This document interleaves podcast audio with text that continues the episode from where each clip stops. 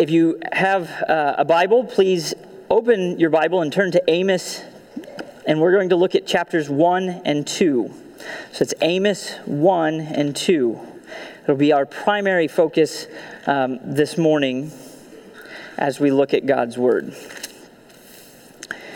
Here, as we'll see, Amos has a somewhat difficult word, but uh, it is good, we trust. Amos 1 and 2. Listen here to the word of God. The words of Amos, who was among the sheepherders from Tekoa, which he envisioned in visions concerning Israel in the days of Uzziah, king of Judah, and in the days of Jeroboam, son of Joash, king of Israel, two years before the earthquake. He said, The Lord roars from Zion, and from Jerusalem he utters his voice, and the shepherds' pasture grounds mourn, and the summit of Carmel dries up. Thus says the Lord. For three transgressions of Damascus and for four, I will not revoke its punishment because they threshed Gilead with implements of sharp iron. So I will send fire upon the house of Hazael, and it will be consumed, and it will consume the citadels of Ben Hadad.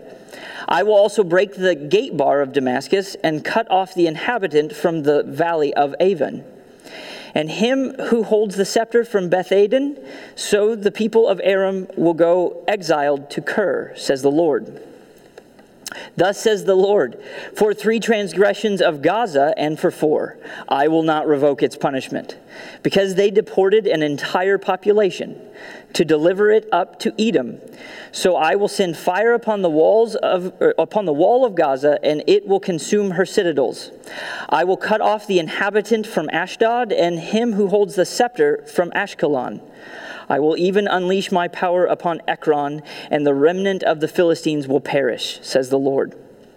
Thus says the Lord For three transgressions of Tyre and for four, I will not revoke its punishment, because they delivered up an entire population to Edom, and did not remember the covenant of brotherhood. So I will send upon the wall of Tyre, and it will consume her citadels. Thus says the Lord For three transgressions of Edom, and for four, I will not revoke its punishment, because he pursued his brother with the sword. While he stifled his compassion, his anger tore continually, and he maintained his fury forever. So I will send fire upon Teman, and it will consume the citadels of Bozrah. Thus says the Lord For three transgressions of the sons of Ammon, and for four, I will not revoke its punishment because they ripped open the pregnant women of Gilead in order to enlarge their borders. I will kindle a fire on the wall of the Rabbah, and I will consume her citadels. Amid war cries on the day of battle and a storm on the day of tempest, their king will go into exile, he and his princes together, the, says the Lord. Thus says the Lord, for three transgressions of Moab and for four. I will not revoke its punishment, because he burned the bones of the king of Edom to lime. So I will send fire upon Moab, and it will consume the citadels of Kerioth, and Moab will die amid tumult, with war cries and the sound of a trumpet. I will also cut off the judge from her midst, and slay all her princes with him, says the Lord. For thus says the Lord, for three transgressions of Judah, and for four. I will not revoke its punishment, because they rejected the law of the Lord and have not kept his statutes. Their lies have led them astray, those after which their fathers walked. So I will send fire upon Judah, and it will consume the citadels of Jerusalem. Thus says the Lord For three transgressions of Israel, and for four, I will not revoke its punishment, because they sell the righteous for money and the needy for a pair of sandals. These who pant after the very dust of the earth on the head of the helpless also turn aside the way of the humble, and a man and his father resort to the same girl, in order to profane my holy name. When garments taken as pledges, they stretch out beside every altar and in the house of their God they drink the wine of those who have been fined. Yet it was I who destroyed the Amorite before them. Though his height was like the height of the cedars, and he was strong as the oaks, I even destroyed his fruit above and his root below. It was I who uh, brought you up from the land of Egypt, and I led you in the wilderness 40 years that you might take possession of the land of the Amorite. Then I raised up some of your sons to be prophets, and some of your young men to be Nazarites. Is it not so, O sons of Israel? declares the Lord. But you have made the Nazarites drink wine, and you commanded the prophets, saying, You shall not prophesy. Behold, I am weighted down beneath you, as a wagon is weighted down when filled with sheaves. Flight will perish from the swift, and the stalwart will not strengthen his power, nor the mighty man save his life. He who, gasps, he who grasps the, bow, the bow will not stand his ground. The swift of foot will not escape, nor will he who rides the horse save his life. Even the bravest among the warriors will flee naked in that day, declares the Lord. Amen. Turn with me now to Isaiah chapter 37, and the SV, of course, means selected verses. It, it's not a misprint of Roman numerals. So, Isaiah 37, it's on page 511 of your Pew Bible.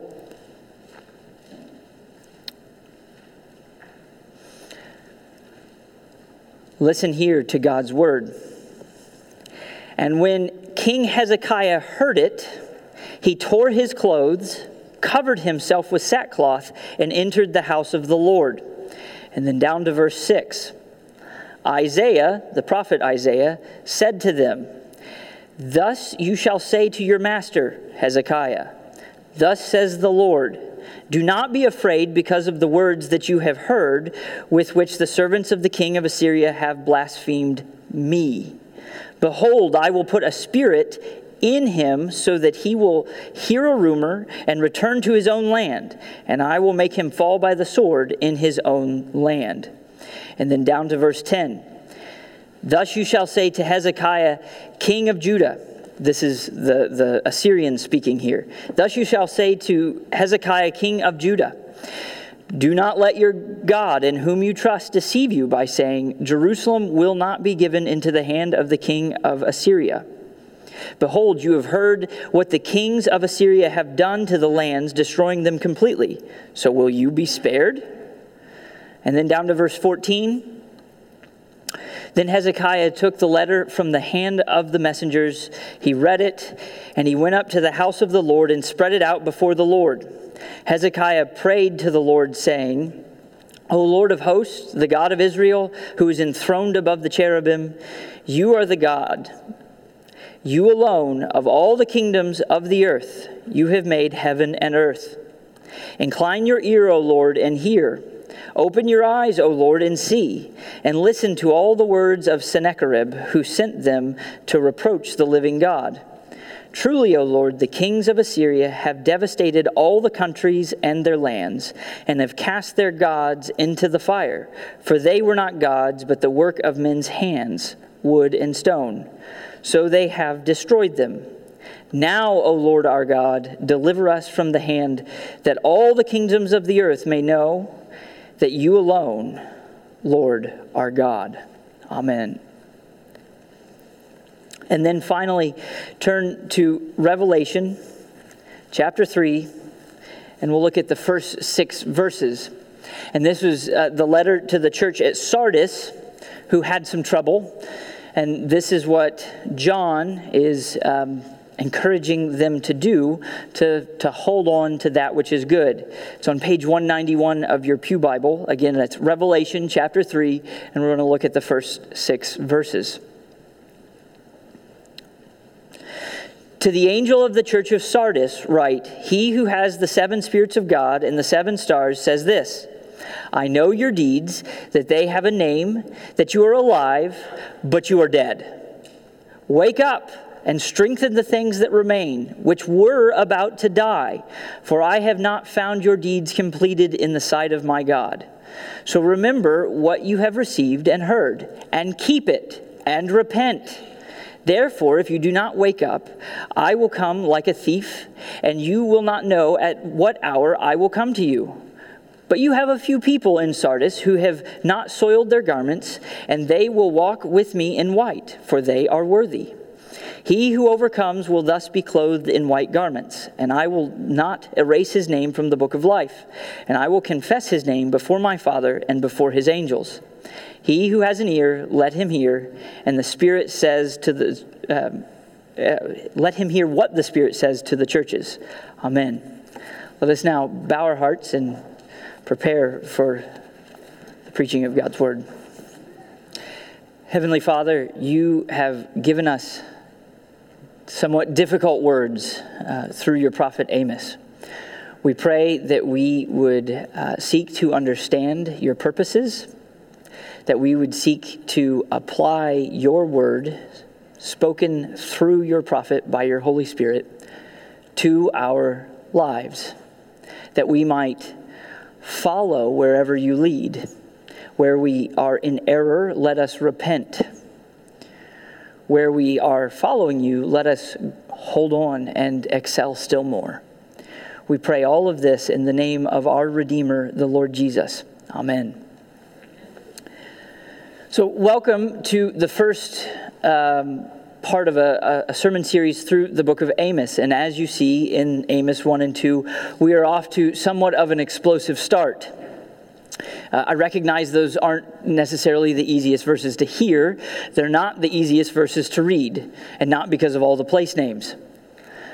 However, if we critically think about Amos 1 and 2, if we seek to understand it and apply it to our lives, my prayer is that we will see the providence of God and the value of repentance. And as we think about it, in, in the month of September, I preached two sermons. One was on the covenant prosecutor, which was the idea of uh, the Lord's prophets who come and, and point out where God's people have gone astray in the hope that they would repent and return to the Lord. We see in Amos 1 and 2 that Amos is doing that very thing. The, the second introductory topic we looked at was the idea of the day of the Lord. And that is to say that the day of the Lord or the day of judgment comes upon individuals uh, throughout history, but it also comes upon nations throughout history. And here we see that Amos is making proclamations of doom upon these surrounding nations and Israel and Judah. And he's doing so, in essence, saying, Listen, the day of the Lord is coming. Pay attention, repent. We need to even look at this as, uh, though it's a difficult word, yes, but we need to recognize that in God warning these people that judgment is coming, that in itself is a gracious action. By, by their sin, by, by his righteousness, he could just wipe them off the face of the earth, but he doesn't. He sends Amos as a prophet to warn them to make them take heed, or in the, in the hopes that they would take heed, that they would examine their lives, examine their nation, that they would repent and follow the Lord. Well, uh, throughout the course of history, eh, well, throughout the course of ancient history, the Lord comes to each of those nations, and indeed, nations through time, the Lord visits in judgment. So, too, we recognize that the day of the Lord is coming for all. And in regards to that, we see that the purpose of the book of Amos is the same today that it was more than 2,700 years ago. It's to, to remind God's people of sin and its dire consequences. So then, for our own lives as individuals, as we think about the church, both our local church, but also the church in our land, and as we think of our nation, we need to examine our, na- our, our actions. We need to see whether we're repeating the same cycles of sin and disobedience that we find in Amos. And ultimately, we need to pursue the difficult path of repentance, where we turn from error and we turn to the Lord as we begin looking at Amos 1 and 2, we need to take just a minute and, and to think about um, the, the primary characters in the book. We see Amos, who is called a sheep herder from Tekoa. Uh, now, we would wonder why in the world would you use the word sheep herder? Why wouldn't you just say shepherd? I mean, that makes much more sense, right? It would be as though to talk about sitting on the Davenport or to say tubular. Like, it's just not, that's an awkward turn of phrase. So, what is going on? Well, in the book of Amos, the word that's used there isn't the normal word for shepherd. And so when the translators are working through the book, basically they're just saying, hey, there's something a little different about this person. Well, what would we say? More than likely, he had a, a, a job along the side of the sheep industry right? Perhaps he owned sheep. Perhaps he sold sheep. We don't know. Uh, but he, he, he likely was someone of some means. And the reason I say this is because it wasn't that, that Amos was bored or looking for work and needing something fun to do, so he thought he would go be a prophet. Right? He, and uh, we'll see later, he's not from a family of prophets. Why does he do this? He becomes a prophet because the Holy Spirit works in his life and compels him to go we see that there are kings listed Uzziah of Judah and Jeroboam of Israel. And using their dates and the mention of an earthquake, we know that really Amos is working roughly 50 years before the fall of Israel. That means that the pronouncements that we see here are given with time for the people to repent. Right? It's not as though Amos says, the day of the Lord is coming, and tomorrow it, they die. Amos continues to preach and preach and preach and preach, hoping that the people repent. And they have time to do so. Sadly, we'll see that they don't. And we also note here that um, Amos is a near contemporary of Isaiah. That's why we read Isaiah 37. It's actually going to be a picture of how Judah responds. And finally, I'm going to, to tell you about Tekoa, and I have a map here that you might not be able to see the place names, but you might be able to see Judah. And there are a couple of, of dots in Judah, one of which is Jerusalem, and just below that is Tekoa. I say that because he's from the south and he's going to go to the north. And we're going to leave this, this map up there because it's going to help us understand um, what's going on. Well, as um, Amos begins, he first mentions Damascus. Now, I'll say that's the capital city of Aram, which is um, often an enemy of Israel. They fought each other. They went back and forth. They, the land went, you know, back and forth across. If you're looking at the map, they are in the northeast, which means that they're at the top right. Okay?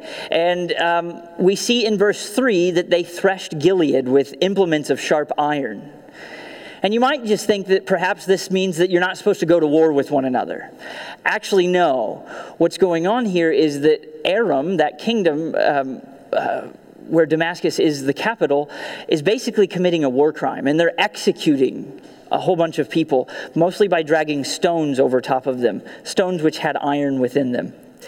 And so, as a result, we see that that uh, the Lord pronounces judgment upon Aram. Because they sinned against Gilead, the Lord is going to destroy the citadels of Aram, and he's going to send the people into exile. And go ahead to the next slide. We can just see that that's gone. And after that, we see that, that Amos uh, pronounces judgment upon Gaza. And again, if you're looking at this, Gaza is the, one of the primary cities in Philistine, which is down in the lower left. It's the southwest. And here, they're, they're guilty of sending people into slavery, right? They're, they're delivering whole people into slavery. If we look at the book of Obadiah, we actually see the picture of what is going on. Uh, Philistine or Philistine. Um, Phoenicia and Edom kind of all team up and they try to take some of um, Judah. And as a result, here we see that uh, judgment is pronounced against Philistia. Their cities are going to be destroyed, right? They're, they're sinful people delivering up uh, others to basically death. Um, they are sinning against their fellow man. After Philistia, we see that Amos turns his attention to Phoenicia. And it's the same mark of disobedience, right? That they send people into exile, they dehumanize them. And as a result, the Lord says, I'm going to destroy your citadels. I'm going to send your people into exile. And we see that Phoenicia is wiped off the face of the, the, the earth. And then it comes to Edom. Amos comes to Edom, and he says that you pursued your brother with a sword. And we might wonder why he would say such a thing, uh, but we need to remember that Edom is the nation that um, came from Esau, Esau, Jacob's brother. Um, and while the Old Testament is clear that the Lord chose Jacob, and Jacob became Israel, the, the man who became Israel, the nation, Esau was a child of Isaac. He was a grandson of Abraham. He should have known some of the blessings of the Lord, and he should have honored a familial relationship with the nation of nations of Judah and Israel. But he doesn't do that. Basically, Edom takes people as the spoils of war and subjugates them in an inappropriate way. And so we see that the Lord says no to Edom. You know, places will be destroyed, pe- lives will be ruined in judgment. Why? Because of their sin. The Lord wipes them away. And now, as we look at our map, we'll see that it's surrounding Israel and Judah. That's why the map is staying there, right? That there's a pattern emerging. That the, the nations around Israel and Judah are no good. Sadly, they, they don't get any better. We see the nation of Ammon, which also attacks the Gileadites. Um, but they don't do it uh, by killing the men, they, they do it uh, by ripping open pregnant women. And just to be clear, this isn't a forced adoption, right? They're killing mother and child um, in horrific and in a horrific manner. And again, as a result of that, the Lord pronounces judgment upon them, and Ammon is to be wiped off the face of the earth. And finally, we see Moab. Moab, it says, uh, kills the, the king of Edom. And we wonder why in the world, or actually it says Moab burns the bones of the king of Edom. And we might wonder, why is that so bad? What did they do? Dig him up? Like, how bad could it be? The problem was he was probably using the bones when they burned him, right? That he was still alive. And again, we need to recognize that the Bible doesn't call us necessarily to pacifism, but that there are just and unjust reasons to go to war, and this would have been an example of an unjust reason to go to war. And so we see that Moab, like Ammon, and all of the rest are to be destroyed. So, what are we to do? If, if we're Israel and Judah and we're all that's left, how should we think about this? Well, they might think, Praise the Lord, I'm not like these nations around me. I would never do those things. But they, they might say, well, heck, if, if all these nations around us are, are going to be destroyed, perhaps we can expand our nation. If we think that, um, we, we, obviously we read, we'll see that we would be wrong. But we, as God's people today, need to also recognize that there would be a temptation for us today to say, I'm glad I'm not like that person, or I'm glad I'm not like that nation. Or if we think about our own nation, we, we say, glad I'm not there. But as we look around at these nations, what did they do? Well, they primarily did two things. One is they, they murdered people, committed acts of genocide. They also sold folks into slavery. And as we reflect upon our own nation, we need to wrestle with whether or not we're morally superior in any regard to these nations. As we think of genocide, um, as we think of, of, of how we are to understand that in our day, I can't help but think about the stain upon our land of abortion. I can't, I can't help but think how Abortion has corrupted much of our life and the lives lost, not unlike Ammon explicitly. And as we think about slavery, we, we would acknowledge that slavery has been present with us um, for many years um, in many different forms. One that I would point out um, this morning is not one we necessarily think of as slavery, which in some ways makes it all the worse. And that's sexual slavery. Um, you know, estimates are difficult to, to kind of work through, but um, the best estimates, and this would be for pornography in the United States, for paid pornography, is that the revenue is greater than that of the NFL. Pornography, among other things, infiltrates every form of media in our culture. We're saturated with it. many are addicted to it, both to its production as well as to its consumption. We need to recognize that we are um, often setting our kids or, or, or others up for failure, not literally in chains, gone into slavery, but we send them as lambs to slaughter the slaughter of sexual sin, the slaughter of pornography, the, the, the slaughter of, of enslavement to, to sin. And, and I will also say if, if you know, those sins, or, or indeed other sins, are, are part of your life today, I have terrifying news and I have awesome news. Awesome isn't like really cool, but awesome is also in like, that's amazing. The terrifying part is that the day of the Lord is coming upon us all. We'll all face judgment. We'll all have to give an account for our actions we see the way in which the Lord has judged similar things in Amos 1 and 2. And we recognize that on our own we have no means of escape. That's terrifying. But the awesome part is that grace is available. And um, I think it's summarized really rather well in the Heidelberg Catechism, question and answer number 12. The question says this Since then, by the righteous judgment of God, we have deserved temporal and eternal punishment. Can you hear the terror there? How may we escape this punishment, come again to grace, and be reconciled to God? Well, the answer is that God wills that his righteousness be satisfied Therefore, payment in full must be made to his righteousness either by ourselves or to another. You hear that? The debt of righteousness is so large for our sin that we could never pay for it, but the Lord Jesus can and has. And so, if we're sitting here and we're wrestling with the particular sins of the, the people in Amos, or indeed any sin, we recognize that we can receive grace from the Lord in the person and work of Jesus Christ. What do we do? We look to the Lord Jesus. We recognize our sinfulness and we turn to Him in faith.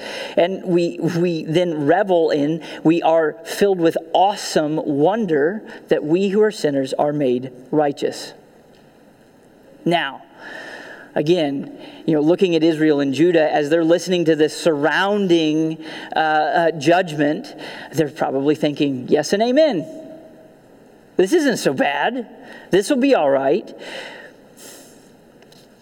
But sadly, the book of Amos does not end with the judgment of Ammon and Moab. It goes on to look at Judah and Israel. If you look with me at, at chapter 2, verse 4, you'll see that there Judah is indicted just like the other nations, right, that they've been surrounded uh, by. They, they're indicted because they've rejected the law of God. And we might look at that and we might say, oh, oh, hang on, wait a second. Aram was guilty of genocide, and I'm guilty because I kind of I didn't do some part of the law. And we might say that doesn't sound fair. And humanly thinking, it might not be. But we also need to recognize that, that Judah had a special relationship with the Lord. They had received the law of God. The, the Lord had delivered them time and, and time and time and time and time and time, and I could keep going, and again, uh, from, from various enemies. They should have followed the Lord. But instead, they rejected the Lord's words. They rejected the Lord altogether, and they began to want to be like the surrounding nations. And so, as a result, the Lord pronounces judgment upon them. And the result is that Judah is to go away. And after that, we see that the, the Amos turns his sights on Israel. And like Judah, we have to acknowledge that, that they did not want to know the Lord. They rejected the Lord. They said, Let us be like the other nations. We see in chapter 2, verse 6, that it says that they sell the righteous for money and the needy for a pair of sandals. And they commit acts of indecency within the family, which is to profane the name of God. Like Judah, Israel should have followed the Lord. They had every reason to follow the Lord. And the Lord reminds them, He said, Listen, I'm the one who gave you the land. I'm the one who drove the Ammonites out so you could be here. I'm the one who, who brought you out of Egypt so you could be here. I am your God, follow me. But they do not. And the result, the judgment upon it, uh, upon the nation, was that the Lord would be like um, a, a, wagon full of sheaves of, of you know cargo weighted down what was the result? Verses 14 through 16 say that flight will perish from the swift, and the stalwart will not strengthen his power, nor the mighty man save his life. He who grasps the bow will not stand his ground, and the swift of foot will not escape. Nor will he flee who rides the horse, uh, nor will he who rides the horse save his life. Even the bravest among the warriors will flee naked in that day, declares the Lord. The Lord is telling the people of Israel listen, the thing you think you're really good at, the thing you think is your strength, it's going to fail. The mighty one, you're not going to be so mighty. The fast one, you're not going to be so fast. The thing you're looking for, because you're not looking to me, is going to cause you to fail. And we see that judgment hits Israel the same way that it hits the rest. Israel looks just like the surrounding nations with its sin. Well, how should we respond?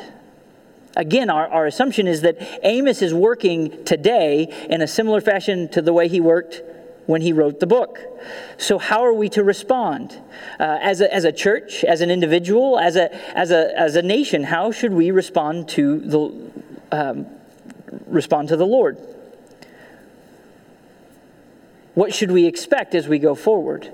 Well, we see in history, if we look through the rest of the Old Testament and indeed historical records, that all of the judgments that the Lord pronounces on the surrounding nations, he executes, primarily through the people of the Assyrians or the Babylonians. They come and nation by nation, they destroy the, the surrounding area. They came for Israel, and about 50 years after Amos's ministry, they destroyed Israel. They came for Judah as well. And the reason we read from Isaiah 37 is because we see the difference between Judah and Israel. When the king Hezekiah uh, received this, this news of, of the Assyrians are at the door, it says in 37, um, chapter 37 of Isaiah, verse number 1, uh, that when King Hezekiah heard it, he tore his clothes, he covered himself in sackcloth, and he entered the house of the Lord. What does that mean? It means that he turned to the Lord for help. He stopped and repented. In, in um, some form or fashion. We see that, that Hezekiah is seeking help from the Lord. Even when the nation of Assyria sends a letter that says, Listen, your God may tell you that you're not going to. That you're not going to be destroyed, don't listen to it. Hezekiah says, No, I'm not going to listen to you. I'm going to listen to what the Lord says. And what's the result? Judah does not fall to the Assyrians. In fact, it doesn't fall for quite some time. Now, it's true that, that Judah does eventually fall to the Babylonians. It is true that, that you know, they slip into sin and are destroyed. But we need to recognize that in this short term surrounding the ministry of Amos,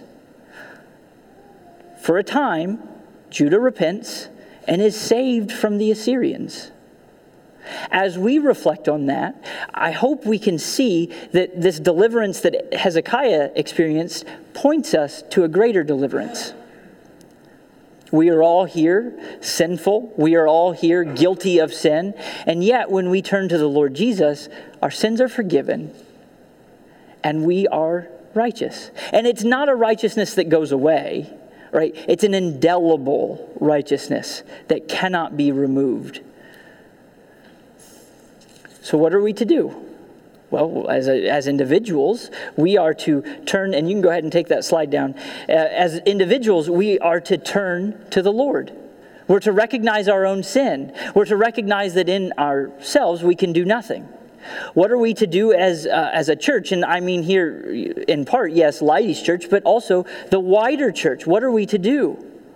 Well, as the letter says uh, in Revelation to, to the church at Sardis, we're to hold on to what is good. where we are going in error, where we are departing from the Word of God, we are to repent. Where we are doing what is well, or what is good and right, we should hold on and excel still more. How do we do that? We do that by turning to the Lord Jesus. And what do we do for our nation? We pray. We pray that the Lord would be at work um, in this nation. We pray that the Lord would surround uh, leaders with um, folks who understand right and wrong, good and evil, who, who have wisdom to make sound decisions and, and direct us as a nation to the Lord. We also need to recognize that, that as individuals, part of that nation, we should communicate the love of Christ and the truth of Christ to those in our spheres of influence. You know, whether it's home, neighborhood, uh, uh, work, wherever the Lord has you, the Lord has given you a sphere of influence, and we all need to proclaim the truth of the Lord Jesus there. Why? Because I will repeat Amos 1 and 2 is a hard word, but it's a word that was designed to be gracious, to point us to the Lord Jesus as all the nations failed long term to return to the Lord, we pray that we would turn to the Lord Jesus, that we would be righteous by his blood. And we pray that we then would worship him, praising him all the days of our life. Amen.